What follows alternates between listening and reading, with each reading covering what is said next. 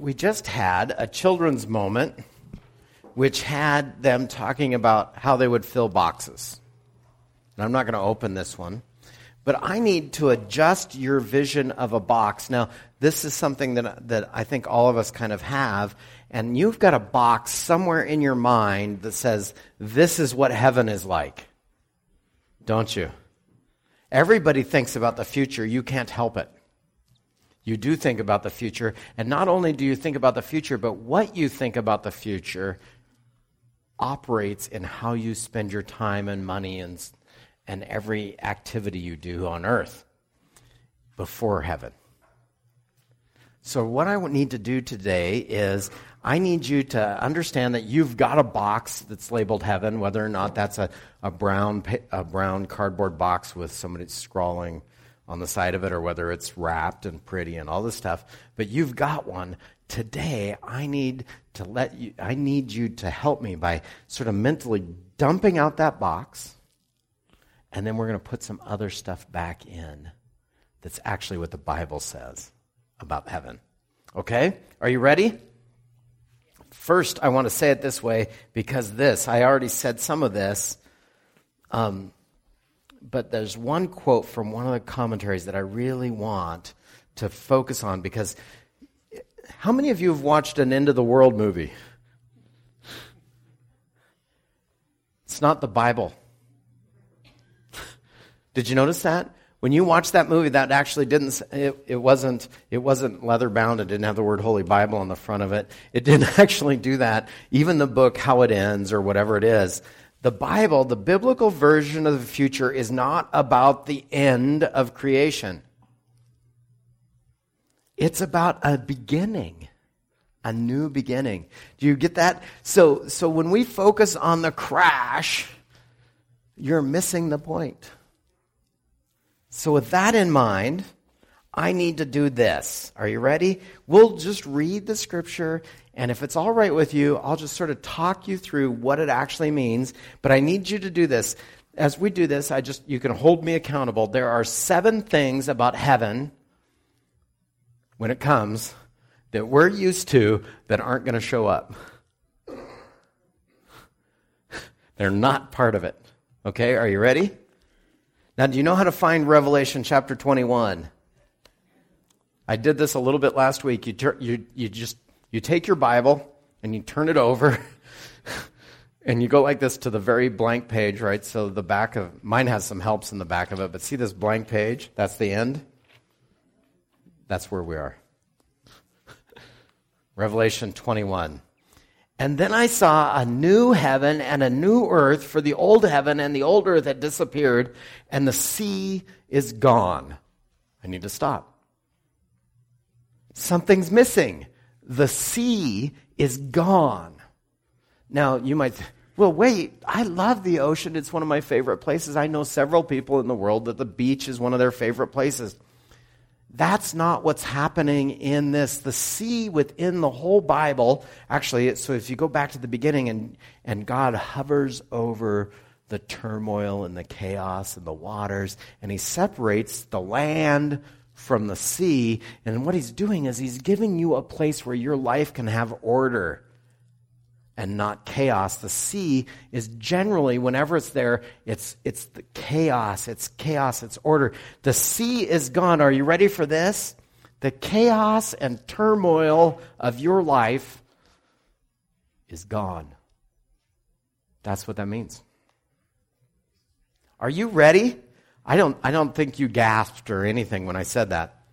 Can you imagine a time when the chaos and turmoil, the things that just throw your life up into upheaval, it's like they just took all the little note, notes that you had for your day and they grabbed them and then just went into the air and they weren't numbered. That's gone. The first thing missing that you get to put back in your box is a lack of turmoil and chaos. Now, we're going to do more, but that's pretty important. Wouldn't you agree? Do you want to spend some time without chaos? I would like to spend some time without chaos. I felt like I had a chaotic moment Friday night. this week. When I went out into my yard after they had backhoed all that work that I'd been doing on the front yard to put in a water line,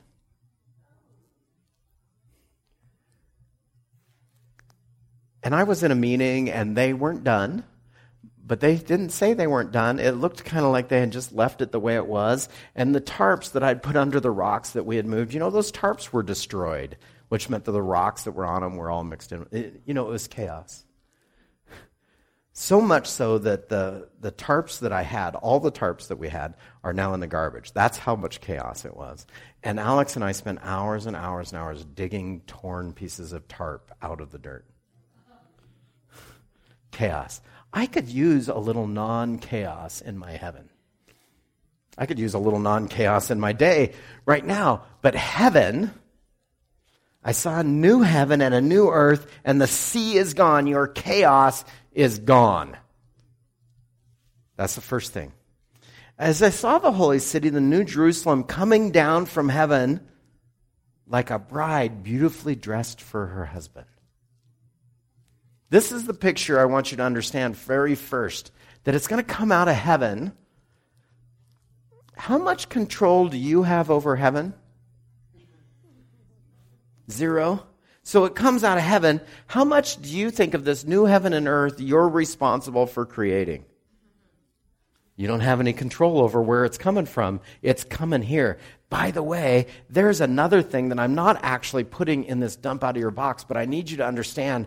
We sing tons of songs about we're going to heaven when we all get to heaven, right? Don't we? Heaven's coming here.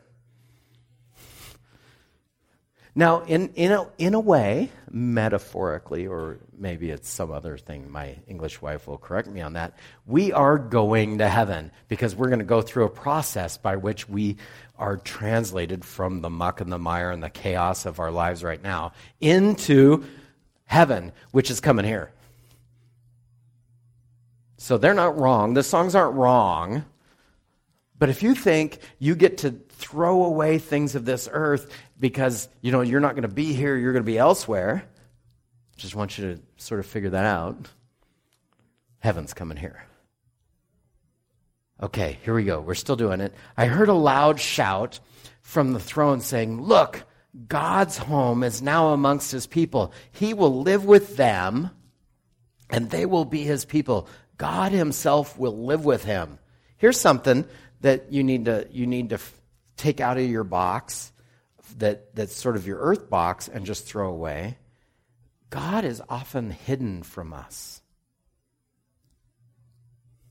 There's going to come a time where he's not hidden, plain as day, because he's going to live amongst us. But there's something else sort of nestled into this text. I need you to get this one spot. Do you know in the ancient Hebrew text where God dwelt amongst his people? It was a special place inside the temple, wasn't it? Wasn't that where God dwelled? They called it the Holy of Holies. Well, when we read the text as we go through, I need you to just sort of have in the back of your mind there is one thing shaped as a cube in the whole Bible, and that's the Holy of Holies. So whenever you get to a cube shape, that's the Holy of Holies. It's the only thing the Bible shapes as a cube. So equal, you know what a cube is? Right? It's equal on the length and width and height. We're going to get to that spot in this text today, so just be ready. He will wipe every tear from their eyes, and there'll be no more death and sorrow or crying and pain. All these things will be gone forever. The second thing gone after the chaos is the tears and the sorrow and the mourning and the death. And if you think that this is just oddity, look, this is Isaiah in the Old Testament. And remember the Old Testament, they didn't know Jesus yet. So in Isaiah 65, he's trying to describe how different it is for that. Here it is. Here it is, Isaiah 65. No longer will there be an infant who lives but a few days, or an old man who does not live out his days, for the youth will die at the age of a hundred. The youth. And the one who does not reach the age of 100 shall be thought of as accursed. Do you understand how different that is in your world? Now, look, I was telling this story. I, I love this story. Some of you know we've been negotiating with my parents to, to work out a deal to buy their house. Not, not necessarily that we're getting ready to move, but, but you know, my parents are 85, and there's this thing about um, inheritance on a five year look back where if, if it was theirs but it was a gift, they can be taken back by the government if they owe money. And so we're trying to protect their house from the five year look back. And we're talking to my parents about a 15 year contract on the house. And my mom says, Are you ready for this? So, what happens when we finish the 15 years and we're still living in it and you want to move in? I need you to understand. Wow, love your optimism. My actual response is I think we can cross that bridge when we get there. But do you see how different that is from the way if everybody lives to 100 and the ones that don't make it or only live there, do you understand how different that world is? I need you to take out of your box for heaven the things that are causing you to mourn because it's not going to be there. Just like the chaos. Okay, so what's the first thing that's not going to that doesn't go back in your box? Chaos. The second thing, mourning, crying, death. I need a, I need a big sigh of relief from you. Are you ready? Okay. Look. And the one sitting on the throne said, Look, I am making everything new. And then he said, Write this down and tell for what I tell you is trustworthy and true. And he said this, it is finished. Now, it is finished. That is a unique phrase to three places in the Bible, right? The cross, the throne when the wrath is being poured out in Revelation, and right here, it's finished. What, is the, what, what does it mean that the cross and this, the new heaven and earth, are connected with it's finished? Look, He's made a deposit in your life. You need to recognize that at the cross. He made a deposit in your life, and He who began a good work in you will be faithful to bring it to completion. Look, this is the whole biblical story right here. I am the Alpha and the Omega. Now, that is in Greek. If we were speaking in English, we would be the A and the Z. It, if you were doing it in Hebrew, which is the Old Testament, it's the Aleph and the Ta, because those are the first and last letters. The beginning and the end. To all who are thirsty, I will give freely from the springs of water. The river of life will set their feet to dancing. Right? We sang that song. All who are victorious will inherit all the blessings, and I will be their God, and they will be my children. Actually, that's lovely, isn't it? Don't you want to be God's children? It's not actually the full thrust of that little phrase there? The full thrust of this, this is the one spot where you don't get to say, change it from my, my son, because what it is is, I will be their God and they will have the rights of my son. In the original language. That's slightly different. That's not the rights of Dave, that's the rights of Jesus. I, I just need you to understand there's some difference there, isn't there? That's not the rights of state your whole name, please, right here. That's you're inheriting because you've you're come from Jesus. But cowards, unbelievers, the corrupt, the murderers, the immoral, and those who practice witchcraft, idol worshippers, and all liars. By the way, not the people that lied once, but this is about practicing. Their fate is the fiery lake of burning sulfur, the second death. Here's the third thing that's gone from heaven. Are you ready? All the character traits that don't line up with the kingdom of God. Can you take that in for just a second?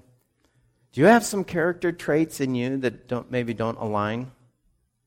I know a way that you can find out who makes you mad in the world. Is there somebody that if you think of them, oh man, I have one person Uh, Ted described them as a bridge troll. Do you have a bridge troll in your life? you have to get from here to there, and they're sort of blocking the spot. Do you have a bridge troll in your life? Somebody that drives you batty beyond belief? Now, if it's Margene or, or Roxanne, that's probably me. But no. Do you know why the bridge troll in your life probably drives you batty? They do something uh, that you don't like in yourself when you do it. But not only will they be gone, but because the sin nature from you is gone, so not only is the chaos gone and the mourning and weeping, but all the character traits that don't line up with heaven, right? The practice of witchcraft, idol worshippers, and all liars. By the way, this is really tied very closely to the witness in the Roman Empire that says, oh, there's other gods than Jesus. Which, by the way, at this point in time, we're starting to understand is a lie. It's just a lie, it's just not true.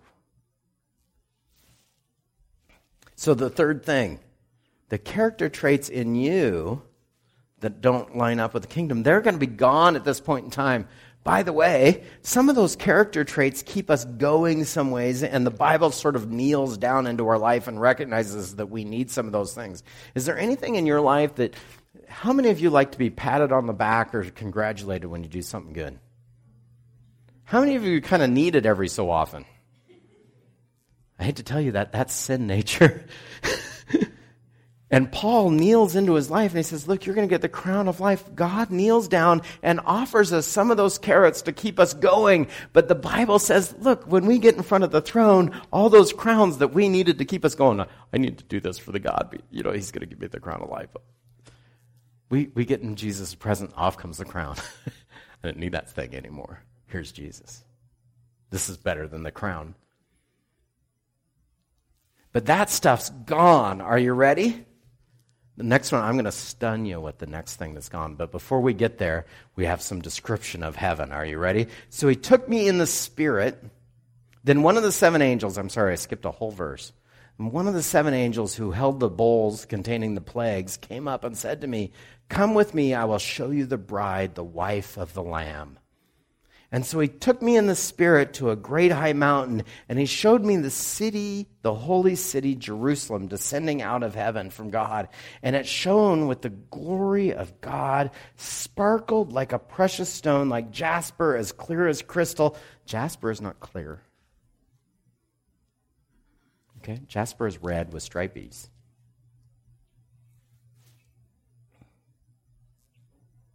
The city was wall was broad and high with 12 gates guarded by 12 angels and the names of the 12 guard and the name of the 12 gates were the tribes of Israel were written on the gates. Have you ever thought you, you think, well, I don't really need to pay very much attention to the Old Testament. I got the new one.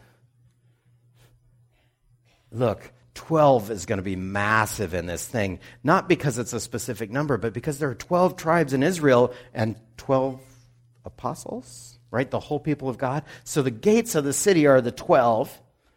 Uh, and there were three gates on each side east, north, south, and west. And the wall of the city was 12 foundation stones, and on them were written the names of the apostles of the Lamb. It's the old and the new, kind of all together, right? You get in through the old and, you, and, and the whole thing rests on the new. You probably need both, the old and the new together.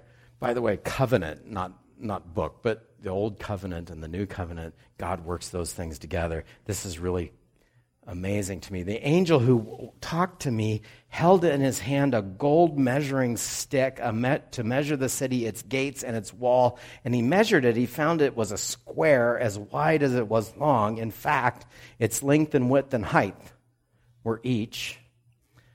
And if you have a Bible that thinks that this is a statistic instead of a symbol, you'll get what this Bible does. This Bible says about 1,400 miles on each side. But the Bible says 12,000 stadia. It doesn't matter what the distance is. 12 is the description of the city, and 12,000 stadia was about what they thought the world was. It's about that. Now, now we know that the world's a little bigger than 12,000 stadia or 1,400 miles on each side, since our world is round and not a cube. But a cube is the Holy of Holies. Here is a city that is literally the size of the known world to them, that is the city of God. Not only is heaven coming here, the whole here becomes the Holy of Holies. Is that in your heaven box? Did you figure that out? The whole place will be the Holy of Holies. There's more. It gets better, really. And then he measured the walls and found them to be 216 feet thick. That's, see, my Bible's just helping me out by changing a symbolic number to a statistic because it says 244 cubits. Or 144 cubits. I'm sorry, that was my bad. I just 144 cubits, which is 12 times 12 which is, of course, the measurement of the walls of the holy city because you have 12 apostles and 12 tribes, and everything's in 12s because there was a planner and everything's symbolic. And if you have a good, if you have a good designer, then they do all that stuff, right? They think through all those thoughts. Then the wall, the wall was made of jasper, and the city was pure gold, as clear as glass. Another thing, hey, did you know glass was clear? Or um, gold was clear. Did you know that? It is here. But, but let me, let me as, as we list what it's made out of, I want you to begin to think of what your house is made out of. Cinder block. There's probably some two by fours in there, some conduit. What is your house made out of, right? The sheetrock. It's the fancy stuff, sheetrock. It's lovely to have spread all over if it's dusty. The wall was made of jasper, and the city was pure gold, as clear as glass. The wall of the city was built on the foundation stones, inlaid with 12 precious stones. The first was jasper, the second sapphire, the third agate, the fourth emerald, the fifth onyx, because you're going to build your house out of these things. But not just the house, the city. All the things that are precious to us he builds out. So, can you imagine actually thinking of precious gems as building blocks for a city that you'd have so much of it that it would be so perfect that you would do this? Because, you know, when you have a little emerald or something on a ring, you don't just leave it lying around and if you're out and about you store it maybe you even have a little lockbox that you store some things in and do you, do you, do you ha- how many of you have two by fours hanging around that you keep under lock and key How about some sheetrock? Just need to protect that, keep it safe. No, the building blocks of the new heaven and the new earth are, are, are the things that we think are precious. But what do we build out of are not the things that are precious. I mean, we like them. We even use stone on our countertops now and things like that. But you don't build them out of gold. I mean, we, and even if you did, that's what the world's made out of, the new thing. So I need to get into this. The eighth beryl, the ninth topaz, the tenth cryo, chrysoprase, the eleventh jacinth, and the twelfth amethyst. The twelve gates were made of pearls, each gate from a single pearl. And the main street was pure gold, as clear as glass. And I, I just, just in case you were wondering, just in case you were thinking, I've got some pretty important savings accounts here and I need to take really good care of that.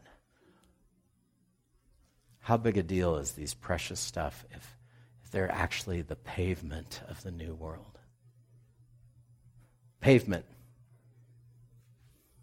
It just you need to go, wow, that is different. Okay, so what have we done? We've got some things that are different. I saw no temple in the city, for the Lord Almighty and the Lamb are its temple. That's right.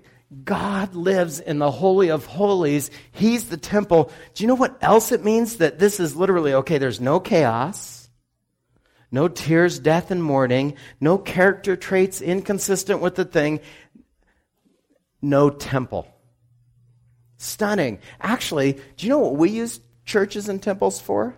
We use them as special places where we praise God. And then, of course, we live the rest of our life outside of the church and we don't praise God there. Do you know what it means that there's no special place to praise God? What it really means here is there's no place to not praise God. That's what it literally means. No place to not praise God. You don't need a special place to go do it. You're doing it everywhere, and God is there in the center of it. Is that in your heaven box that you're going to think, well, you know, when I'm when I'm away from the center of God, I'm going to be doing this stuff on the clouds that go up and down like an elevator, right? No, that's not how that is. You're going to be praising God whatever you're doing. We're getting really close here.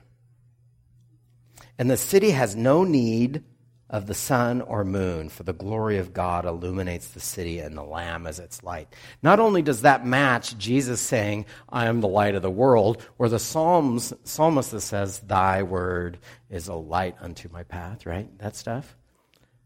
The whole need, the whole reason God put a sun and the moon in the Genesis story is what? So that we would not stumble in the darkness. That there's this light a greater light in day and a, and a paler light at night so that we wouldn't stumble in the darkness. Do you know what it means to have no need of the sun or the moon? No stumbling.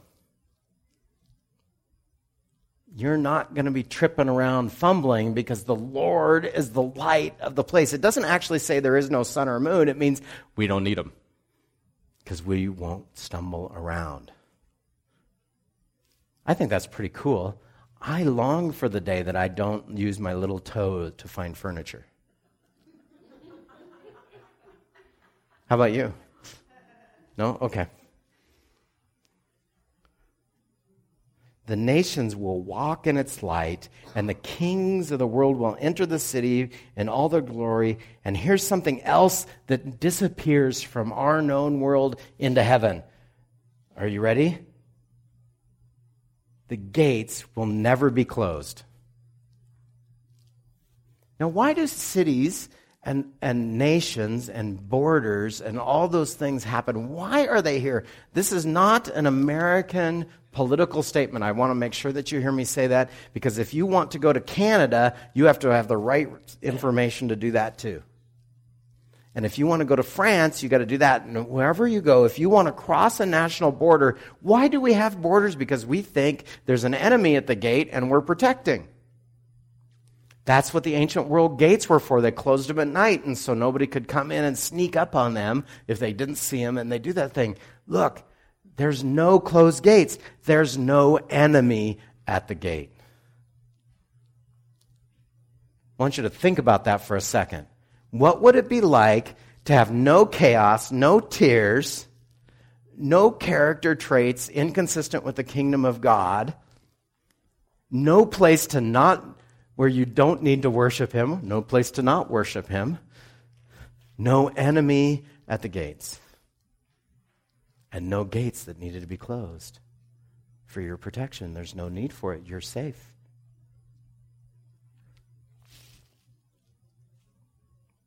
And all the nations will bring glory and honor into the city, and nothing evil will be allowed to enter there, nor anyone who practices shameful idolatry and dishonesty, but only those whose names are written in the Lamb's book of life. There's one thing that's gonna that's gonna top off the whole. It's the it's the whipped cream on top. Are you ready? The curse is gone. Now, what's the curse do in Genesis 3?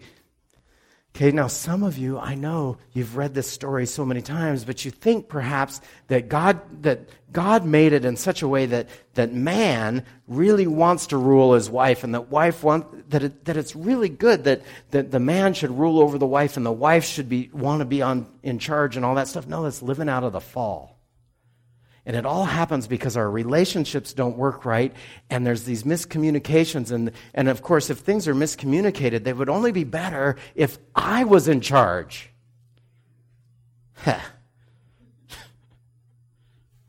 That's not how that works. then we just make your mistakes or my mistakes. Isn't that right? How many of you are glad right at this moment that you're not in charge of the universe? That's right. You wouldn't mess it up. Thank you for that hand, too. I see that. So here it is. The curse is gone, but the relationship damage is gone. Righteousness flows through the whole new heaven and the new earth and all that stuff, which means that every single thing you do helps relationships instead of hurts relationships, doesn't break relationships. The curse is gone. Wouldn't it be nice to actually speak and be understood? And then also only have things that built up other people come out of your mouth? How many of you have ever said something you didn't really want to say and felt bad about it and needed to apologize for it like sooner rather than later? Okay, I'm sorry, you don't need to lift your hands for that. that was a rhetorical question, sort of. I'm sorry. because we all have. We all have. Look, I'm, I'm out of time. I just need one more thing here for you to understand. As you start putting stuff back into your heaven box, I need you to understand that you don't put any of this stuff back in. You put the worship of the Lord. You stop saving up and hoarding all your stuff and start saying, whatever God has for me, that's the stuff I want.